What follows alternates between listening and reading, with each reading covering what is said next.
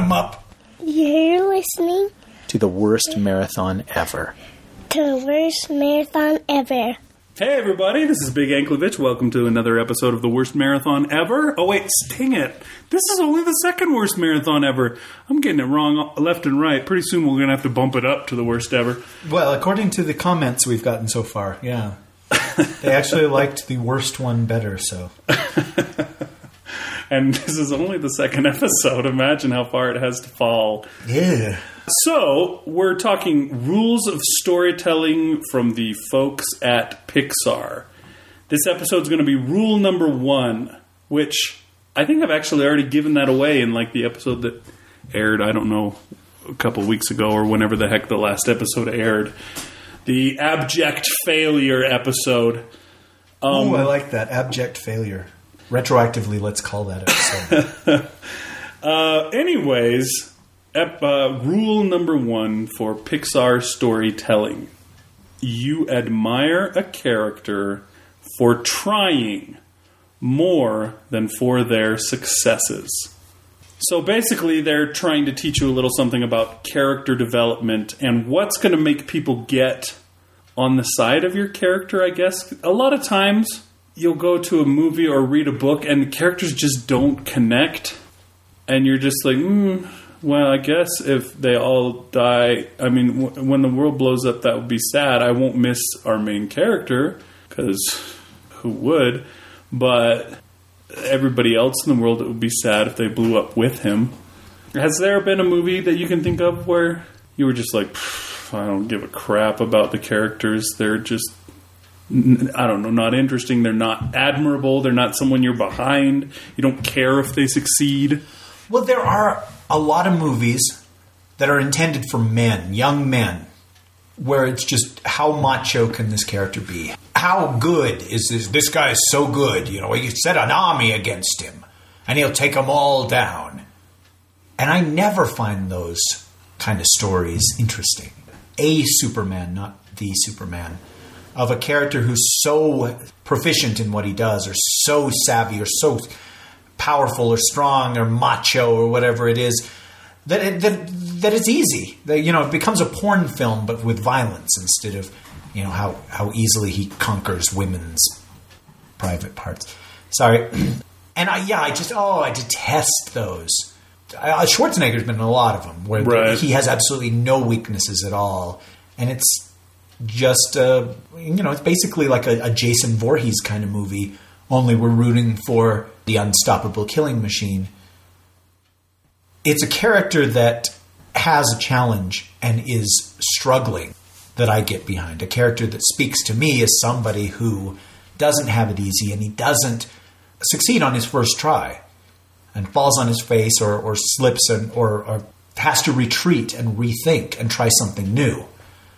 I really enjoy seeing that where a character is in over his head. And he's like, shoot, there's, you know, it's going to take a miracle to get out of this. How am I going to do this? And, and, and he's afraid. And he does it anyway. I, I don't know. I guess I'm describing a bunch of different movies right here. But uh, when, when all the deck is stacked against our character, but he keeps on playing, then I root for him. Then I want him to succeed. Then I, I hope that he can do it. And you know, just to to go back to the porn metaphor, a lot of these times it's so easy for this character to get the girl too. If it's a romantic comedy or it's a you know again the action movie or, or whatever, anything that has a woman in it, it's like wow, it's, he was a jerk and she still just threw herself in his arms. Or what is he the only guy in this whole city? Is that what you know kind of thing? But somebody where it's not easy and you know, and, and, and she doesn't immediately warm to him, and he just has to keep coming back or trying something new or proving himself to the girl or just you know showing that he there's more to him than she thinks or that she's wrong, that he isn't all right or that he does deserve to be with her or whatever. You start to root for this guy, yeah. I think that goes hand in hand with him trying rather than him succeeding Yeah, or her. yeah, if their character succeeds, I, I want to say, okay, we, we went to the. You talked about. Was it the one that we went to together? Or the symposium that you went to later this year about writing, where the guy said, okay, It was uh, Dave Wolverton who did our our recent episode. Okay, so he he said, "Hey, you give a character a problem and he tries and he defeats this problem. That's a short story." But you he fails and and fails a couple times and then finally succeeds and then you have a novel. It seems like that is probably just a a, a, a no brainer, I guess. This rule, but sort of not. Eventually, every character is going to have to succeed because that's how you finish it off with the, the finale and things work out great.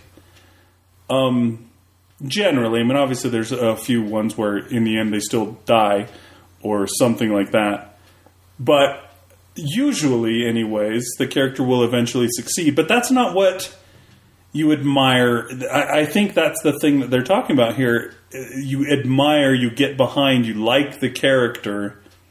Yeah, because they try. Not because they win. Not because they win in the end.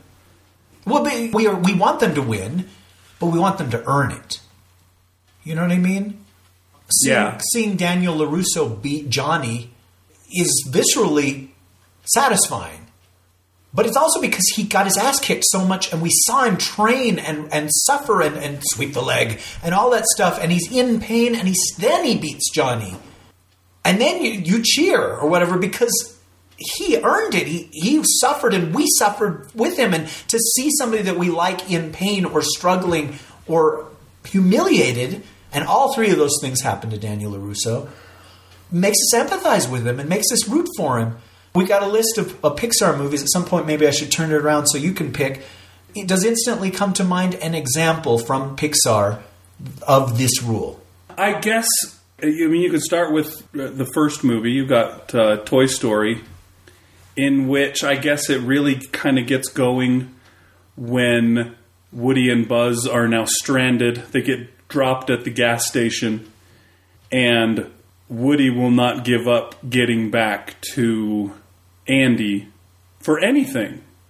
And you know he finds a way to get to the to the pizza place that they're supposed to be at and that doesn't work out. He fails. He tries, and then he fails. The next cycle comes. Uh, he he winds up in Sid's house, and he, for I guess, for a short period, I think even Woody had a sort of a crisis of conscience or whatever you want to say, it, where he was ready to give up. He's like, "Oh, we're dead. Uh, it's it's all over. We're going to be blown up or what." But he again wouldn't give up. He gets the idea of going out the window. He gets and Buzz when he finally realizes what he is, he wants to give up. He despairs. Yeah, and yeah, and comes up. you don't admire Buzz at all in that point, that part of the movie where he's just like, who cares? Andy's house, Sid's house, Sid's house, Andy. what's the difference? But Woody won't give up, and he won't give up, and so in the end, the two finally figure, you know, they they, they come to a, an agreement or whatever, and they become friends, and they learn how to get along, etc. But the hero of the film is Woody. The one that you admire is Woody because he tries and tries and tries and doesn't give up. And then when you go to Toy Story 2, it, things have changed. And for example, Woody goes, he's the one that disappears, and Buzz will not give up. Again, he tries and tries. He, he they you know walk all the way to Toy Barn or whatever, wherever the heck that is, and you've got Mr. Potato Head who's just like, eh, can we rest a minute? My pots are killing me. And all you know, th those that are less valiant, you know, those aren't your heroes. They aren't the ones that you admire.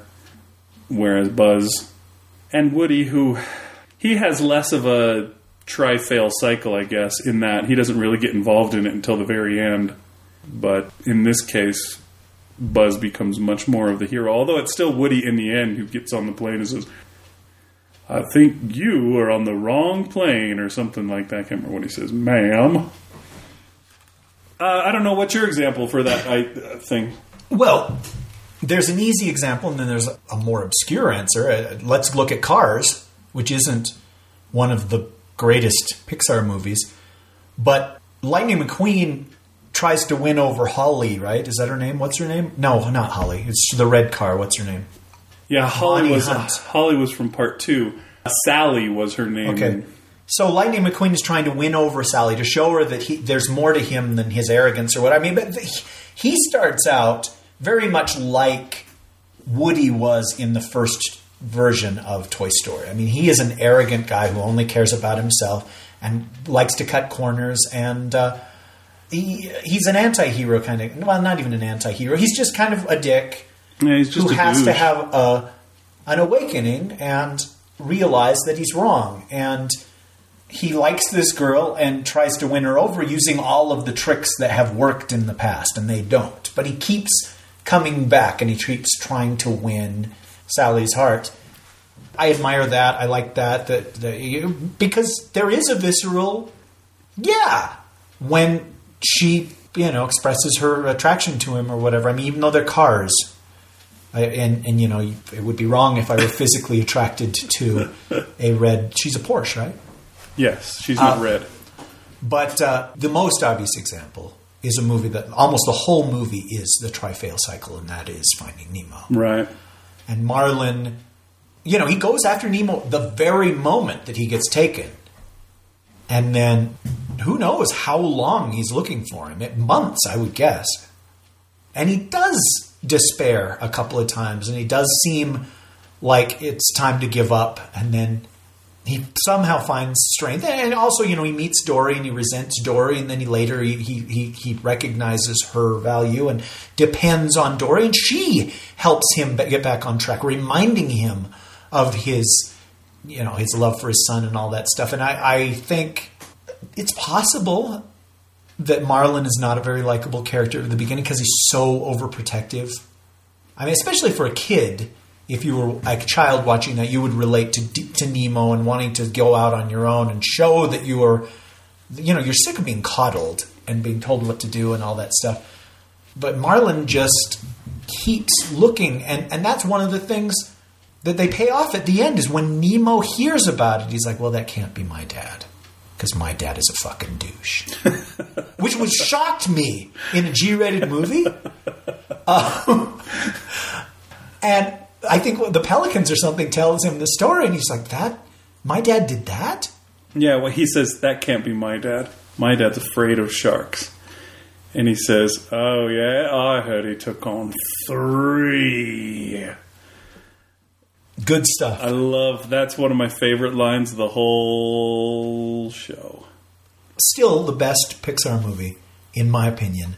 But it just spoke to me in a way that I, I can't. I mean, it's hard to put into words why I love it that much. It also had the worst trailer of all 15 Pixar movies. But th- th- that's neither here nor there. The tri- tri-fail cycle, anybody who's a writer knows about that. And, you know, maybe in the back of my mind, in this medulla oblongata or whatever, I knew about it too. But until Dave Farland said it this year at that thing, where the way he said it, where it was, if he achieves his goal, then it's a short story. But if he fails, and then he tries again, there's a new obstacle, then it's a novel. That spoke to me, and it, it, it felt like what I was missing in the project that I was just about to write or I was writing at the time. And I, I wrote that down. And that short story turned into a novel too. It did. and I, well, I don't know how big a novel because it's still in the damn notebook. But, uh, you know, I know that uh, Nicholas Sparks made a ton off of Notebook. So, um, There you go. so could you could do worse. Yeah, it could really pay off for you. the episode, the the abject failure episode. I don't know. I mean, I would hope that people hear us talking about the struggles in our lives, and we, you know, we we we don't often talk about our own like personal demons and stuff, except for me with my writing and all that. But And me with um, Beelzebub that I have those battles with all the time. and that's a very specific demon. Yeah, that's my personal That's yours. demon. I mean, we could we could go really personal, and, and I don't know if you ever do this on your ankle cast, but sometimes when I'm just alone in the car recording my own story, my own show, I forget that strangers are going to hear it, and I'll say st- stuff that maybe I shouldn't share about. You know, it's just like I talked to the, my manager at work, and I said, "Well, you know, you, you've you've worked really hard to get where you are, you know." And she's like, "No, this is my first job after high school." And I was like, "Oh, oh, wow." I'm middle aged, and I'm working for you, and you just got out of high school. I need to yank this wheel sharply to the left or the right right now. Or I need to come up with an excuse not to do it yet. And then I realize I'm saying that aloud on the podcast. Well, uh, here And- let me let me just put your mind at ease. Strangers aren't hearing. Nobody's hearing that. Actually, I, I've seen your numbers. Okay, thank God. but if someone were to listen to that, I would hope that I would endear myself to them by not yanking the wheel and crashing the car, but continuing to try and to develop myself and, and to, to you know live my dream of being a writer and not giving in to despair. Because you know despair comes knocking on the window and it wants you to let it in. And sometimes the door is even ajar and it's really easy for despair to come in and all that stuff but you got to keep trying and you got to keep keeping it out and asking it to leave and all that stuff. That is a try fail cycle. So us as we're not internet personalities. I guess we're podcast personalities or whatever but i would hope that people would like us when they find out about our try fail cycles. And, the, and and so when we were talking about well you didn't write your novel but you could but you're going to try that they go i hope this time he succeeds. Yes my my thoughts are with this guy. I don't know I, that's how i feel. You care about a character maybe you care about somebody that you're listening to is finding out about their failures and uh, their attempts to, to get around them and, and to make them successes And yeah, the the failures, like you were saying before, are what make the final success so much more worthwhile. If it was easy, then who cares? Yeah, so you did something easy. I, I put my pants on this morning. That was easy. Stand up and give me an ovation. Zippers in the back by the way i I, one, I thought you had done it on purpose that it was a uh, like it, a, really? a statement Oh kind of thing like gosh. those idiots that would wear their pants hanging down to their knees. Actually, that's what cool. To, in, in 2015, Marty, everybody wears their pants inside out. Doc, uh, that's friggin' stupid. Pull your pockets out. Uh, anyways, nobody's going to be excited if you ne- you never fail. It's not going to make that final victory so worthwhile. The final victory be like, yeah, so what? But when, like Daniel LaRusso, when he's had his butt kicked repeatedly, he's been made fun of, he's been humiliated, etc., etc., and then he shows them who's best and he takes home the prize and he wins, then that really means something. Then you stand up and cheer with tears in your eyes, say, Yeah, you go, Daniel LaRusso! Are, are you mocking me? No, that's what I. That's how I reacted in the theater. That's exactly how everyone. It was. It was a chorus. It was like one of those things where they say everyone said. That's what it was like, and the, everybody, all of us stood up and said, "Yeah, Yeah, you Daniel- go, Daniel LaRusso!" LaRusso. in unison. It was amazing. Should have. It wasn't even choreographed. Okay, so that's the very first rule, uh, the, uh, Pixar's rules of writing. And do you remember were they ranked in? I mean, is that the most important rule, or is that just a rule? I don't remember if they said there's most important to least important. I don't think they are listed in that kind of a way. But that is a very important rule, I would say. I mean, I, we could talk for an hour. This could be an hour long episode because I feel so passionately about this. And my friend growing up loved the Roger Moore James Bond movies, and I loved the Indiana Jones movies. And I think the difference was everything was just so easy for Roger Moore. And Indy just got his butt kicked over and over and over again. He was so human and, you know, just always bruised. And, uh, you know, it's, it's not the years it's the mileage, you know, all of that stuff. I, I oh, that spoke to me. The guy that he's outmatched. He's not as strong as this big Nazi mechanic. I, and so, uh, as a writer myself, I I need to keep that in the back of my mind. That sometimes you need to stack the deck against your protagonist just in order for him to become more likable, in order for us to root for him. Yeah, that's definitely important. All right, so we're going to call this an end for this episode. We've made it past 20 minutes, and we don't want to go too much beyond that in each one of these so that this can actually be a marathon that ends. and so, yeah, we'll be back again tomorrow with another uh, rule, another fun time. We'll see you then, folks. I'm Big Anklevich. And I'm Rashad Field, and uh, keep keep on trying. Yeah. Even if you fail, it's, it's a cycle. That Gets My Goat is produced under a Creative Commons 3.0 license. Doesn't have to be, but it is.